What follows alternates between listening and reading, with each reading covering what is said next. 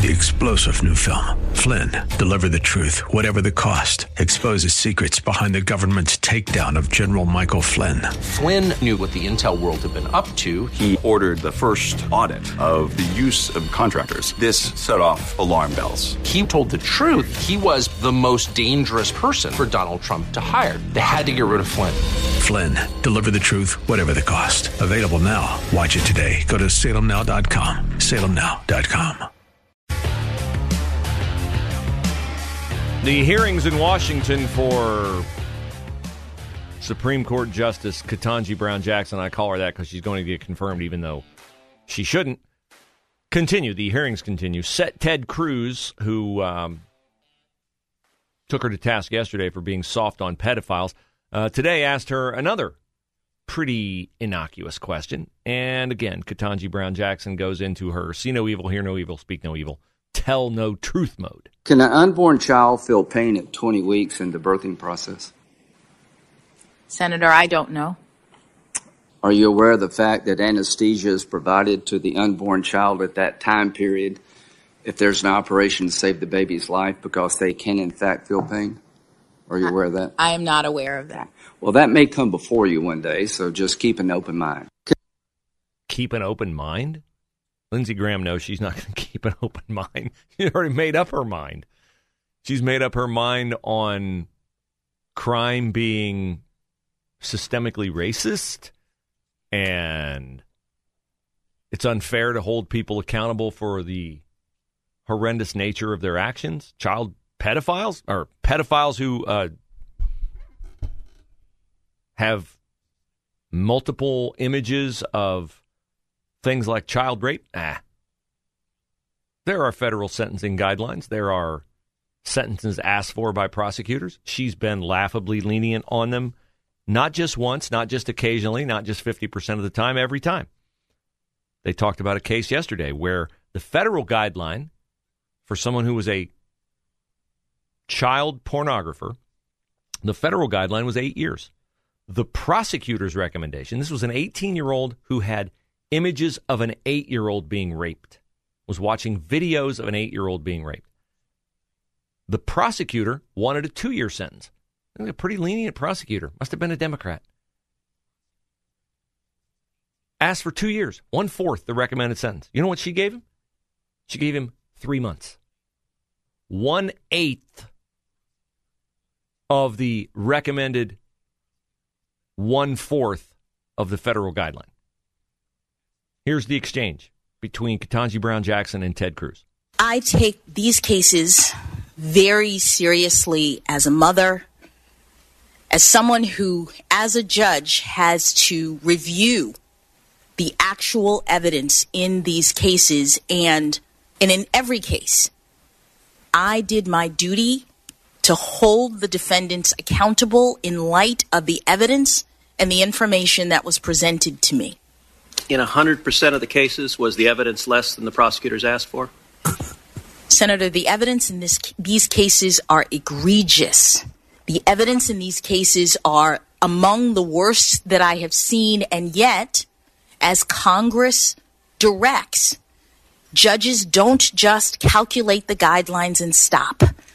Judges have to take into account the personal circumstances of the defendant because that's a requirement of Congress judges have to consider things like the victims. And when I was talking about making sure that victims' circumstances are heard, it was about my sentencing practices. Well, that that I show victims being heard with respect. She's making the case that the victims are heard, that she's representing the victims, that she's factoring in the pain, the harm the victims have suffered. How can you possibly make that argument if you give a three month sentence to someone who the prosecution asked for two years for, and the federal guidelines call for eight years for? How can she make that? I mean, it's fairly offensive when she won't answer questions like what is a woman? When does life begin? Do you know that an infant can feel pain at 20 weeks? That's offensive. But to make the contention that your actions do what your actions clearly don't do is as offensive, if not more offensive. And she said, her words, the circumstances of the case, the crimes committed were egregious, among the worst I've ever seen. But not enough? Not enough to come anywhere close to the sentence asked for by the prosecution, who must have proved its case because she said the evidence was egregious. Among the worst I've ever seen. What would someone get if the evidence was like just enough to get a conviction? He'd probably give him a new car, tell him to move to a new neighborhood, something. I mean, wow, that's a really bad answer. But her answers don't matter. You know her answers don't matter. They don't matter at all because she's going to be confirmed and she's going to be on the court. Now, they're saying, ah, you know, Breyer was on the court, he was a lib. But every member of the Supreme Court has influence. She's going to get the right opinion. She's going to get the right minority opinion. She's going to get the right majority opinions. And sooner or later, this move toward decriminalizing pedophilia is going to find its way to the Supreme Court. Sooner or later, issues like biological males having access to private spaces for women is going to make its way to the Supreme Court. Sure, sure. Legislative bodies can make laws on that. South Dakota has. I hope Ohio does. I hope Jena Powell's bill, Protect Women's Sports Act, I hope that gets traction and hearing in the Ohio General Assembly the Ohio General Assembly, it is like, for instance, you've been made to believe, and I've engaged in this. I've engaged in this unwittingly, and I will now say apologetically. I've engaged in selling you on the idea that the backpack bill has a chance to be law by this fall. I'm all about it. I want it to happen. I got two kids in private school. It's a financial sacrifice for us to send our kids to private school. A big financial sacrifice. It's worth it because we feel led to have them there. We're very happy with the education that they're getting there, but it's a sacrifice. And so when the backpack bill came along and it's been out there and rumored for quite some time and talked about and advocated for, I bought into what I now know is not a feasible scenario that the backpack bill could be law by the fall. It's not going to be. It's not going to be. If you're holding out hope that you're sending your kid to private school, you don't qualify for Ed Choice, that you're going to get $7,500 to send your kid to a private school or to invest in their homeschooling by the fall, it's not going to happen. The reason it's not going to happen is because of the politics of the Ohio General Assembly. Speaker of the House, Bob Cupp, is not going to bring it forward. It's got to have, it's got to pass the House, it's got to pass the Senate, it's got to have hearings, it's got to be signed into law by Mike DeWine, and then it's got to wait 60 days. You tell me all that's going to happen while they're on recess in the summertime? It's not going to happen. It's not. So issues have to have the right kind of momentum behind them. Now, I'm not talking about voter momentum. I'm talking about the movers and the shakers, the people who drive the process. The backpack bill in Ohio, sure, CCV's behind it. I'm behind it. You're behind it. Bob Cupp's not behind it. It's not a priority item for him. He's going to tell you it is. He's going to show up at meetings. He's going to fundraise off of it. Other groups are going to fundraise off of it. They're going to put on special meetings. They're going to call you in. They're going to get you all fired up about it. And you're going to think, oh, yeah, I got to donate because then that thing will pass. It's not going to pass. It's not going to pass by this fall. There's no chance. So the Jena Powell bill, protect women's sports, sounds great. It's not a priority for this Ohio General Assembly. And even if it were, eventually, the people who are putting forth the lie that a transgender man should be allowed to compete with biological women, that case is going to end up in the courts. The law can be made, will be made, I assume, in some states that are braver than Ohio. But it's going to end up in the courts. And this woman sits on the highest court, or will soon sit on the highest court in the land. So that's why John Kennedy asked her the question yesterday about, well, where do you stand on this? And of course, it's a issue she's not going to address because she doesn't want it to put any kind of information out there that could possibly sway a Joe Manchin or some other sane Democratic senator, and I can't think of any others who are at the moment, She's not going to say anything that's going to put her in peril because she's trying to protect. She's in max protect mode. I'm not going to show anything. I'm not going to acknowledge that a baby can feel pain in the womb at 20 weeks. I'm not going to acknowledge or even offer a definition of what a woman is. I'm not going to venture a guess about anything that could be controversial. And she knows, she full well knows, the transgender issue is one that is fully controversial. And so she's not going to shed any light on it. Another example, it's a very hot topic today uh, the, the, the, the right of a transgender woman to compete in women's sports. Do you think Congress, uh, the people ought to get to decide that through Congress, or the judge can just find it as an un- unenumerated right, a penumbra of the Constitution? Well, Senator, that um, the topic that you raised is something that is, um, as you say, a hot topic today and yeah. could certainly be litigated. Um, so I'm not in a position to to say more about whether or not um, it's right. actually one of the unenumerated rights. Well, I, I, I, I don't want to ask you how you'd rule, but would you have any problem saying, okay, if that case that is litigated, saying this is a political question. Whoa, stop. I'm staying in my lane. Congress needs to, to decide this case. The people need to decide that through their elected representatives. Well, Would that be appropriate? Well, respectfully, Senator, that is a decision. In other words, you, you say, I'm not asking you to decide it, but um, in every case, the determination about whether or not something is a political question or whether or not the court has or has not jurisdiction is uh, uh, an issue for judges, and so I'm I'm not able to speak to it. Of course not. She could very easily say, "Look, if the people make the law through their legislatures, I'm not touching it." She could say that. She's not going to say that because she wants to be able to make laws from the bench.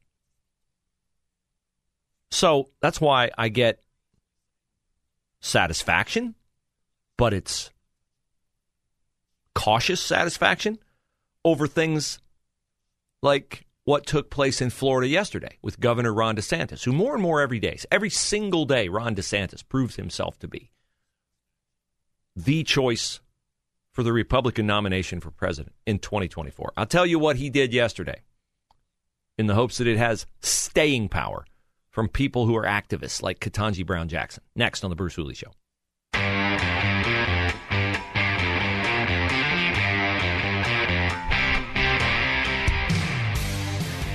You can follow Joe Ingles on Twitter if you want a blow by blow of Governor Mike DeWine's State of the State. Joe Ingles is at J O I N G L E S. Uh, the governor did take time today to uh, evoke a moment of silence for Gunnery Sergeant James Speedy of Cambridge, who died uh, less than a week ago in a NATO training exercise in Norway. Uh, that's uh, well done by the governor. So we will see tomorrow and have a full recap of his speech, including his uh, contention that uh, this is Ohio's time. People are returning to the heartland. Mm, are they? I thought we're all like supposedly moving further south. Uh, we'll also have more tomorrow on what I'm sure will be an interesting day of sound bites from the Ketanji Brown Jackson hearings in Washington. She's clearly not going to say anything that could put her at odds with the leftist philosophy that she holds and will uphold as a Supreme Court justice. But we can hope for an era where we do not have a woke president like Joe Biden, a fool for a vice president like Kamala Harris, a uh, Leni Riefenstahl descendant in Jen, Jen Psaki to lie every day from the White House podium and ideologists and uh, woke career politicians like Nancy Pelosi and Chuck Schumer in the Senate. We can hope for that. And my fondest hope would be that we take the Senate and the House in the fall of 2022 in the midterms, and then we double down on that in the fall of 2024 by electing Ron DeSantis as president. Because Ron DeSantis is the right amount of Trump confrontation with a necessary amount of checks on his own ego to not say and do stupid things that will cause suburban women to no longer support him. See, listen, I, I don't say that Ron DeSantis is too smart to anger the left because if Ron DeSantis is the Republican nominee in 2024, if anybody is the Republican nominee in 2024, Rob Portman could be the Republican nominee in 2024. And he would be painted as worse than Trump. He would be. That's just that's that comes with the territory. But DeSantis has to be smart enough that he doesn't he's always going to alienate the left. He's not he can't afford to alienate or whoever the nominee is, whether it's Nikki Haley, Tom Cotton, Josh Hawley, Tim Scott, Mike Pompeo, whoever it is, can't afford to alienate the people you have to have to win, and you have to have suburban women to win. And I think this is a winning position for Ron DeSantis, who took it yesterday with a resolution in the Florida State House honoring swimmer Emma Weyant of Sarasota, Florida. Why is he honoring Emma Weyant? Did she win an NCAA championship? Well, no, but yes. She finished second in the 500 yard freestyle. She finished second to the swimmer known as Lia Thomas, who was born and lived his first, what, 20 years as Will Thomas, who, when standing on the starting blocks of the swimming race, is clearly a biological male who dwarfs females in size, stature, muscle structure, and everything else. So Ron DeSantis and the Florida state government honored Emma Weyant of Sarasota yesterday with a resolution that read whereas a man identifying identifying as a woman was allowed to compete in and was declared the winner of the race by the National Collegiate Athletic Association and Emma was determined to have come in second place. And whereas the NCAA's actions served to erode opportunities for women's athletes and perpetuate a fraud against women athletes, as well as the public at large, and there were few more whereases, including it is my determination that men should not be competing against women such as Emma Weyant, robbing women and girls of achievements, awards, and scholarships. Now, therefore, they honor Emma Weyant and declare her the winner of the NCAA championship at 500 meters. Good for you, Ron DeSantis. Good for you. This is a winning position. You know why it's a winning position? Because it's a common sense position. It's a common sense position. You don't have to have particular clarity. You don't have to be a doctor, a biologist to know what a woman is to know what a man is, to know that it. We've spent the last half century using Title IX to initially force, and now over the past probably 20 years, encourage. We've gotten past the point where you have to force colleges and schools to offer similar opportunities for women. But if men can play women's sports, if men like Rachel Levine can be the first four star female admiral. If men can do that, well, that's the real war on women. That's the real war on truth. That's the real war on the culture. And that's a war that has to be won, or we don't have a culture. If words don't mean anything, if woman doesn't mean what woman has always meant, if you don't know what words mean, then you don't have an orderly society. You don't have a serious society. Jason Whitlock of The Blaze hits this dead on the money with his latest column. Uh, I have said some of these things many times. I doubt I have said them as eloquently as Jason does in this column, which in part reads God created man and woman. I suspect Supreme Court nominee Ketanji Brown Jackson disputes that last statement. Disagreement over that statement is what is at the heart of the division tearing this country apart who's really in control, God or man? Is truth malleable to the whims of men and women? Judge Jackson does not lack common sense. She can define the word woman. If she can't, she should ask President Biden. He made it clear he picked Jackson because she's a black woman. Jackson's flaw is that her commitment to truth is fungible based on how truth impacts her politics. She's a politician, not a judge not an arbiter of truth. Her particular brand of politics, left wing, requires her to eschew a biblical worldview that causes truth, uh, excuse me, values truth above all else. Liberals believe, Whitlock writes, that the human mind determines gender. Men and women are their own gods. Our alleged mastery of science and technology makes us masters of the universe. Our thoughts and desires must be liberated, affirmed, normalized, and surgically imposed because we are gods. No, we are not. We are not gods. And our wisdom is foolishness to God. Today I was reading Proverbs 9, verses 8 and 11. What comes with wisdom? He who gets wisdom loves his own soul. Transgender people, do they look happy? Do they look like they love their own soul? Of course not. He who cherishes understanding prospers. A man's wisdom gives him patience. It is to his glory to overlook an offense. But we can't overlook this ideology. Three star general Michael J. Flynn, head of the Pentagon Intelligence Agency, knew all the government's dirty secrets. He was one of the most respected generals in the military. Flynn knew what the intel world had been up to, he understood its funding. He ordered the first audit of the use of contractors. This set off alarm bells.